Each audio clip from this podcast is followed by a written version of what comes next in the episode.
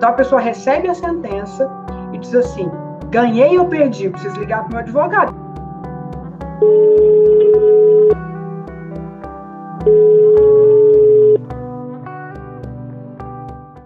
Alô? Ô, doutora, tudo bem? É, queria saber se meu processo andou. Saiu decisão, mas o juiz não concedeu a liminar porque não conseguimos comprovar o perículo em mora. Não entendi nada, doutora. Tá falando grego? Grego não, é latim. Você está ouvindo Oxigênio. Eu sou o João Bortolazzo. E eu sou a Maíra Trinca. No episódio de hoje, nós vamos falar sobre o latim, a língua que deu origem ao português. Nossas perguntas são: como e por que ela continua sendo usada? O latim é uma língua muito antiga, mas muito antiga mesmo, mas que se mantém presente no nosso dia a dia até hoje. Muitas vezes nem percebemos, mas o latim está em termos jurídicos, científicos e acadêmicos. Usamos alguns termos sem diferenciá-los da língua portuguesa, que deriva do latim. Nós falamos com a Isabela Tardim Cardoso, doutora em Letras Clássicas pela USP e professora de Língua e Literatura Latina na Universidade Estadual de Campinas, para saber da origem do latim. Os primeiros indícios de língua latina registrados, né, é, é, inscrições, datam do século VII a.C. Aliás, é uma fivela em que está escrito Mânio me fez para Numério. Então, é uma marca registrada de quem era o dono da fivela e quem tinha feito. Começa no século VII a.C. É a chamada fivela de Preneste, a fíbula prenestina. Antes mesmo do século VII a.C., o latim já tinha começado a se desenvolver, mas era uma língua sem muitos registros escritos, já que era muito mais comum o uso oral da linguagem na época do que a própria escrita. Essa fase da língua ficou conhecida como latim arcaico ou proto-latim. Conforme as pessoas começaram a escrever e registrar a língua, ficou muito mais fácil manter as regras, e daí se originou o que se chama de latim clássico, que era mantido principalmente pelos escritores eruditos antigos, legisladores e Estado como um todo. Assim como no português, a língua falada é diferente da língua escrita e por isso podemos observar a formação de dialetos. Com o latim não foi diferente. E conforme o Império Romano se expandiu pela Europa toda, o latim falado pelo exército, que era um latim chamado vulgar, foi ganhando adeptos em outros povos. Isso ajudou a manter a língua viva, né, Isabela? O que ajudou a manter a língua foram duas coisas: uma política linguística, que os romanos tinham a, famosa Pax Romana, falar assim: tudo bem, eu conquistei você, você quer ser meu amigo? Vocês continuam falando o que vocês quiserem em casa, mas a administração vai ser em latim. O exército romano que ia para lá falava em latim, o latim de classes geral não tão abastadas, né? É, com menos estudos. E isso, isso foi algo que implantou o latim em diversas partes do território que ia sendo ocupado por Roma. Imagino que essa língua foi se juntando com a língua de outros povos e foi virando uma miscelânea de idiomas, né? Então, o português, de maneira geral, se originou, a exemplo de outras línguas é, latinas, de variantes é, mais populares do latim que chegaram na Península Ibérica com a expansão e com o domínio do Império Romano e foram transmitidas essencialmente por meio da oralidade. Então a gente tem lá o fenômeno da, da transmissão irregular, né? Que nem aquele brinquedo que a gente usava na infância, telefone sem fio. Você começa falando para o seu colega do lado uma coisa e quando chega no último da fila já modificou muito a fala é, original. Esse que você acabou de ouvir é o Luciano Pfeiffer professor de Direito na Universidade Presbiteriana Mackenzie. Como ele comentou, o latim vulgar foi se modificando ao longo dos anos e acabou dando origem ao português, que também mudou bastante até chegar ao nosso português atual. Quando a gente fala dessas modificações das línguas, é comum a gente ouvir metáforas que vêm da biologia, como evolução ou línguas mortas. E essa é uma expressão que você provavelmente já ouviu relacionada com o latim. Então, quando a gente fala de palavras mortas ou de uma língua morta, a gente fala de palavras ou línguas que foram esquecidas, de que ninguém mais se lembra. Então, num sentido no sentido que é mais usada, a expressão língua morta, nos estudos de história da língua ou de linguística histórica, significa uma língua que não é mais usada, né, que não é mais empregada, ou que não tem nenhum falante nativo. Então, o latim é uma língua morta, nesse sentido de que ninguém nasce atualmente, normalmente não se nasce aprendendo latim, mas não é uma língua extinta, porque, diferentemente de muitas línguas, inclusive, infelizmente, muitas línguas indígenas brasileiras, né, temos pessoas que sabem o latim, né, é, é, na sua variante escrita, leem latim, sabem se comunicar em latim, conhecem a estrutura da língua, né? Realmente, o latim é uma língua morta nesse sentido. Mas se pensarmos na utilização da língua, percebemos que, embora morta, ela não foi extinta como outras línguas antigas. Ela continua sendo usada, falada. Na área jurídica, por exemplo, utilizam-se muitas expressões em latim para resumir conceitos mais complexos. Na área do direito penal, né? Só para a gente ilustrar, nós temos alguns princípios, é, nullum crimen sine lege, né? Nullum crimen sine poena, na verdade, nem, não há nenhum crime, não se pode dizer que nada é crime se não existe uma lei prescrevendo isso. Então, é o princípio da legalidade, né? Ninguém é obrigado a produzir provas contra si mesmo, nemos se detegitur. E assim vai, são princípios que aludem não só a, a, a uma língua, mas a uma cultura, né? É verdade. Língua e cultura são muito mais próximas do que a gente imagina. O que e como a gente fala diz muito sobre o lugar de onde viemos e das nossas concepções de mundo. A escolha das palavras pode ser inconsciente, mas carrega uma história por trás do significado delas. A Isabela e o Luciano estavam falando sobre isso quando disseram que a manutenção dos termos em latim retoma as regras sociais que foram estabelecidas séculos atrás e da relevância dessas regras para a nossa organização social hoje. Ele, então, o latim preserva não apenas, a gente pode dizer, uma tradição estilística, né, no sentido de embelezar, de ornamentar uh, o texto, mas, sobretudo, uh, digo para vocês, a tradição humanista, que nos fala e nos ensina muito a respeito do nosso regramento social, uh, ao qual eh, todos nós estamos subordinados. Então, é interessante ver que uh, o latim, dado a concisão, a objetividade, a clareza, na maneira como ele foi utilizado pelo direito romano para regrar a vida dos cidadãos, tal qual ele continua valendo da mesma maneira hoje. Então, valia na antiguidade e continua valendo hoje quando a gente pensa no regramento social.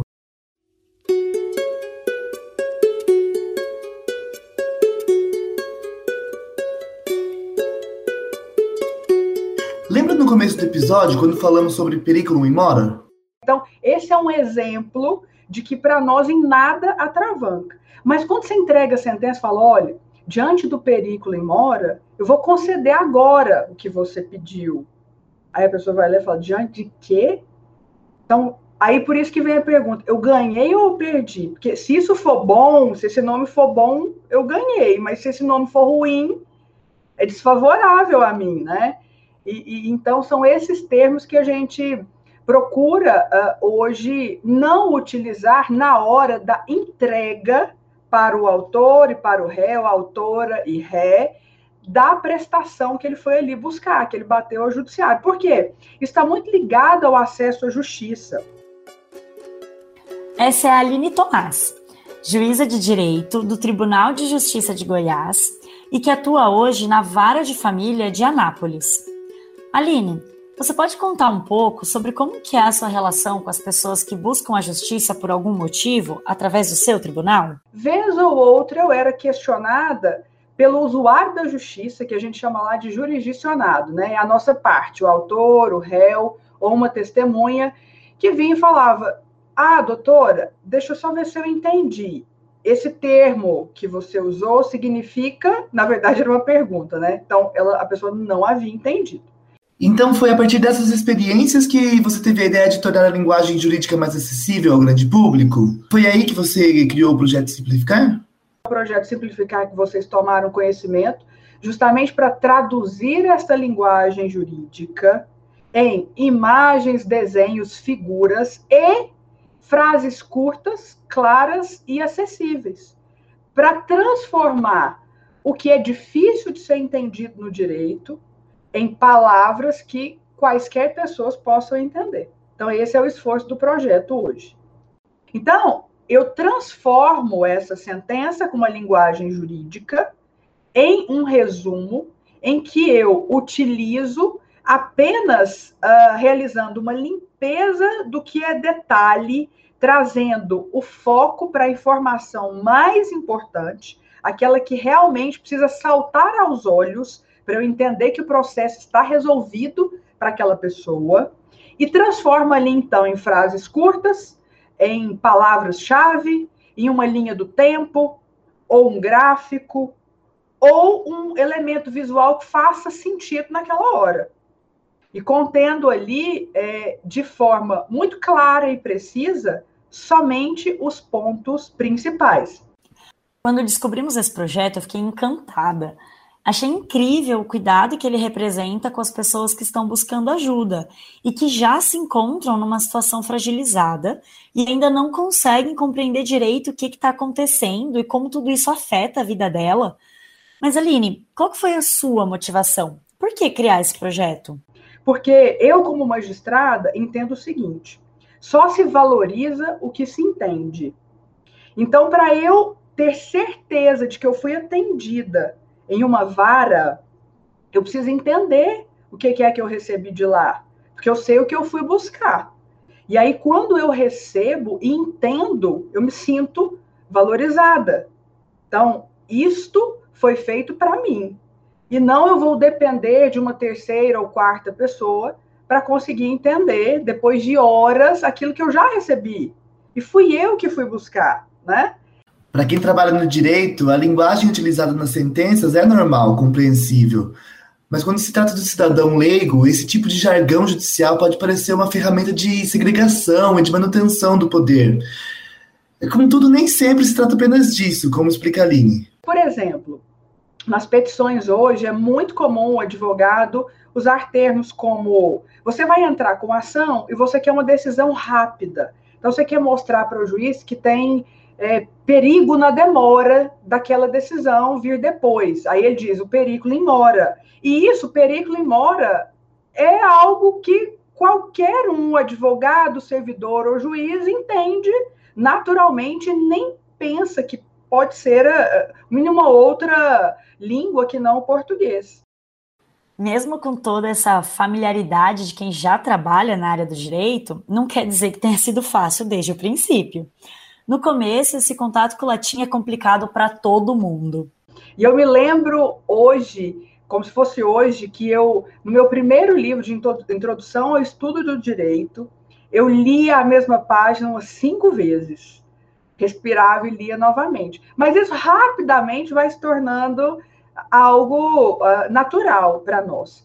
Se para quem já possui interesse e entende a importância desses termos, a língua pode ser complicada, para quem está fora desse contexto e entra em contato com o latim só de vez em quando, se precisar de um atendimento jurídico, por exemplo, é ainda mais difícil de entender o que está acontecendo. Então, é, é essa preocupação hoje ao tentarmos simplificar essa linguagem. É claro que o latim tem seu valor, são anos que o próprio latim permeia o direito. A gente não está desvalorizando o, o, as expressões em latim. E aí, certamente, que vocês vão ouvir profissionais da área que vão trazer toda a riqueza que ele agrega ao direito. Mas hoje, especificamente, a nossa preocupação, quando a gente foca na parte, no jurisdicionado, é tentar trazer esse acesso à justiça mais real, mais próximo e mais rápido.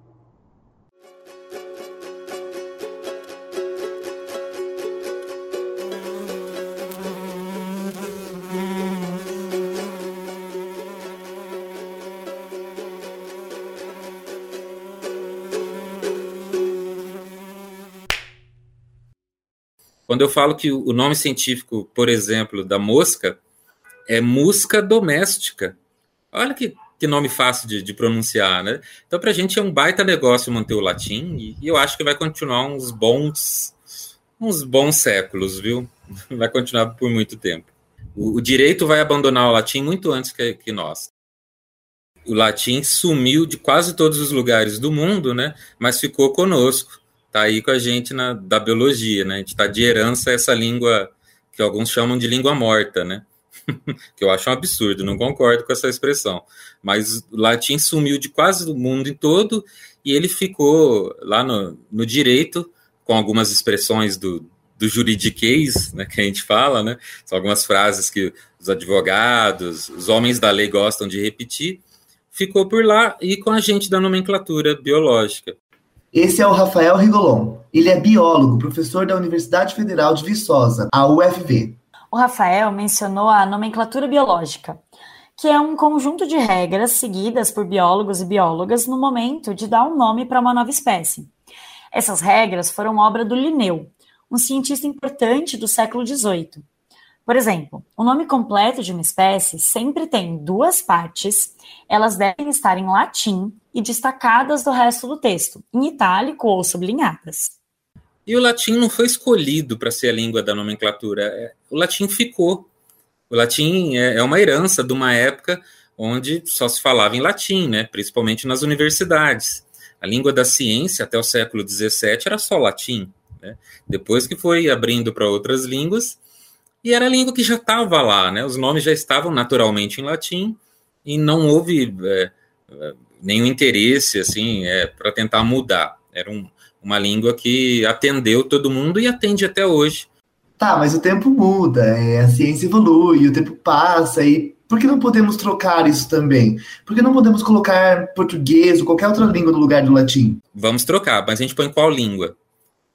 E é aí que está o pomo da discórdia, porque se qualquer outra língua que nós coloquemos no lugar, você vai puxar brasa para a sardinha de um país. Se a gente coloca a língua inglesa, acho que nós vamos ficar chateados, né? Ficar falando esses nomes em inglês. Se a gente coloca em mandarim, que é uma opção global interessante, aí piorou, né? Então, seja lá qual língua viva que a gente tente colocar hoje como, como língua da nomenclatura, a gente vai deixar um grupo insatisfeito. O latim, ele é neutro, ele não vai puxar, ele não vai fazer moral com nenhuma língua, né? Para universalizar, a gente mantém o latim nos nomes científicos. Imagina um congresso que reúne cientistas de vários países e que estão tentando dividir informações sobre uma espécie. É importante saber exatamente qual é essa espécie. Então, ela precisa ter o mesmo nome no mundo todo. Então, mesmo as espécies novas precisam ter um nome que vem do latim, mesmo que seja uma homenagem ou um nome em inglês, ele precisa parecer latim. Um exemplo é o Batmanacarus robini, um ácaro que parasita morcegos. Então, todos os nomes científicos, todos são latins, né, são de origem latina, ou eles são latinizados. É uma adaptação macarrônica lá, mas que é tratada como latim né? por mais que não pareça latim. Macarrônico não é macarrão, não, viu, gente? Mas, Isabela, se não tem a ver com macarrão, da onde que vem macarrônico? É um tipo de comédia, é um tipo de espetáculo bufão do século XVI, que usava palavras que imitavam o latim, eram palavras da língua vernácula, do italiano da época, que imitavam como se fosse latim. A gente tem exemplos disso, né, em português também. O famoso embromation. O embromation. Exato. Mas, Rafael, esclarece uma dúvida minha. Você não é biólogo? Tô meio perdida aqui. Por que, que a gente tá discutindo latim e etimologia? Assim, tá certo que na sua área você convive com esses nomes científicos em latim, mas daí a buscar a origem desses nomes já é um outro passo, né? Então, quando eu entrei na universidade, na, na graduação, eu já tinha esse hábito de cutucar os nomes científicos, né? De vasculhar e saber o significado oculto.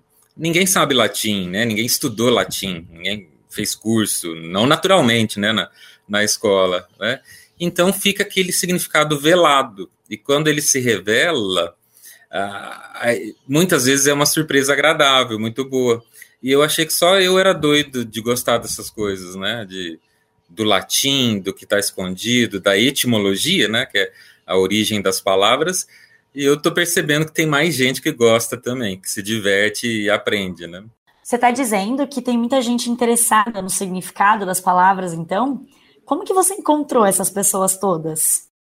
Eu comecei com a, a página Nomes Científicos no Face. A ideia era só no, no Facebook. Ela já está indo aí, já tem quase nove anos a página, e está arredondando ali 100 mil seguidores. 100 mil, redondinho, não sei o número certo, né? E no Instagram, que eu, eu demorei a ir para o Instagram, eu, eu achei que esse tipo de conversa não ia dar certo no Instagram. Lá é um lugar de comunicação rápida, né? Não é um lugar de fazer leituras longas. Então eu demorei para ir para lá, Aí lá tem menos tempo, deve ter uns. Foi em 2018, então lá tem só três anos. Aí lá são 30 mil. E Rafael, sobre o que é essa página exatamente?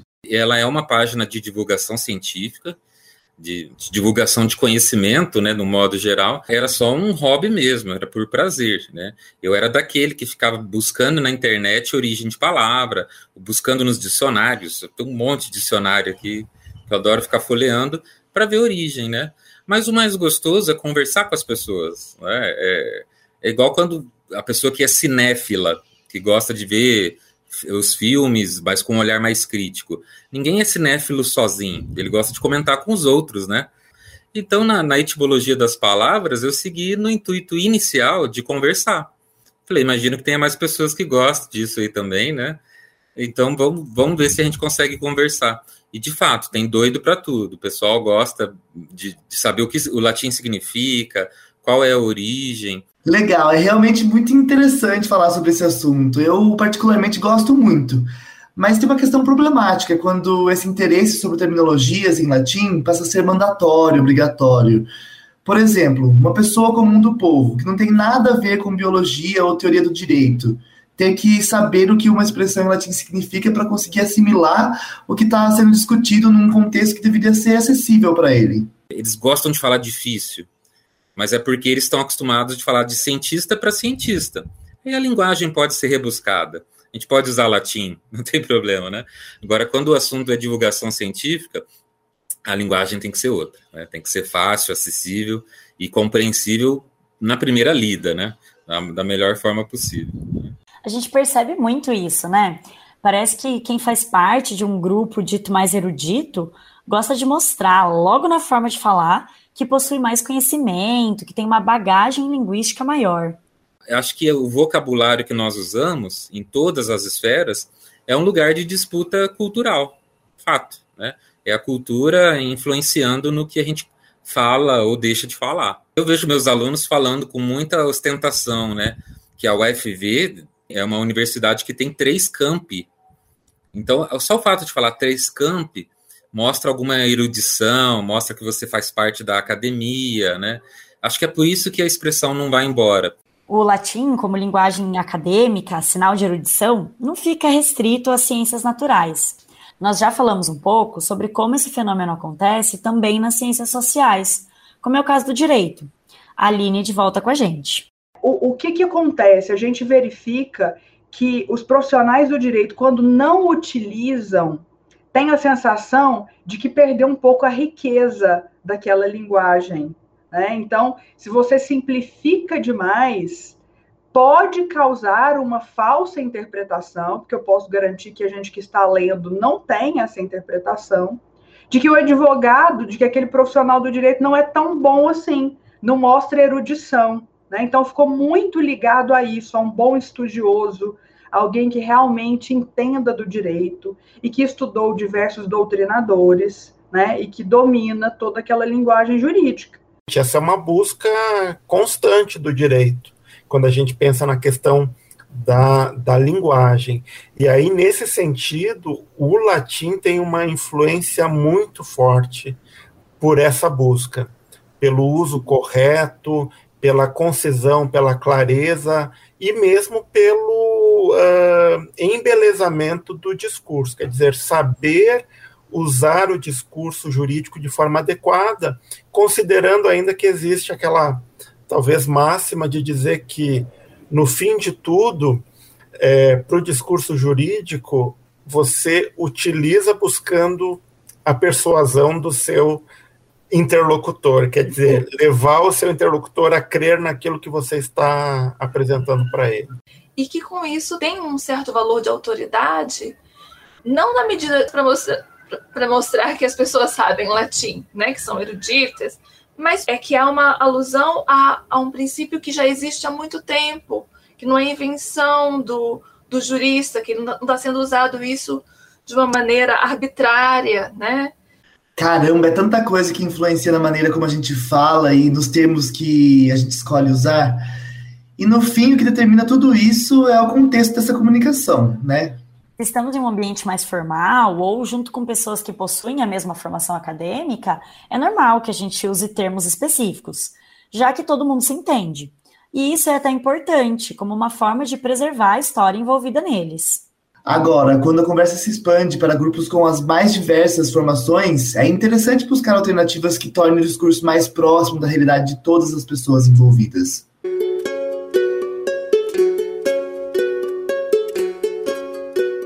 Admiro nec rerum solum, sed verborum elegantiam. Ou seja, admiro não só a elegância das coisas, mas também das palavras. Esse episódio foi escrito e apresentado por mim, João Bortolazzo, e pela Maíra Trinca. A revisão do roteiro e a coordenação são da professora Simone Paloni, do Labjor Unicamp. E os trabalhos técnicos são do Gustavo Campos, bolsista SAI do Labjor, e do Otávio Augusto, da Rádio Unicamp. A trilha sonora do episódio é da biblioteca de áudio do YouTube e do Freesound. A arte de divulgação foi criada pela equipe. Você já sabe, mas não custa lembrar, que o Oxigênio é o podcast de ciência e tecnologia da Unicamp, realizado pelo LabJOR em parceria com a Rádio Unicamp. E para ficar por dentro de tudo que produzimos no Oxigênio, acompanhe a gente nas redes sociais. Estamos no Facebook, facebook.com.br Oxigênio Notícias, tudo junto e sem acento, no Instagram, arroba Rádio Oxigênio e no Twitter, arroba Oxigênio News. Aproveita para deixar lá a sua opinião sobre esse programa.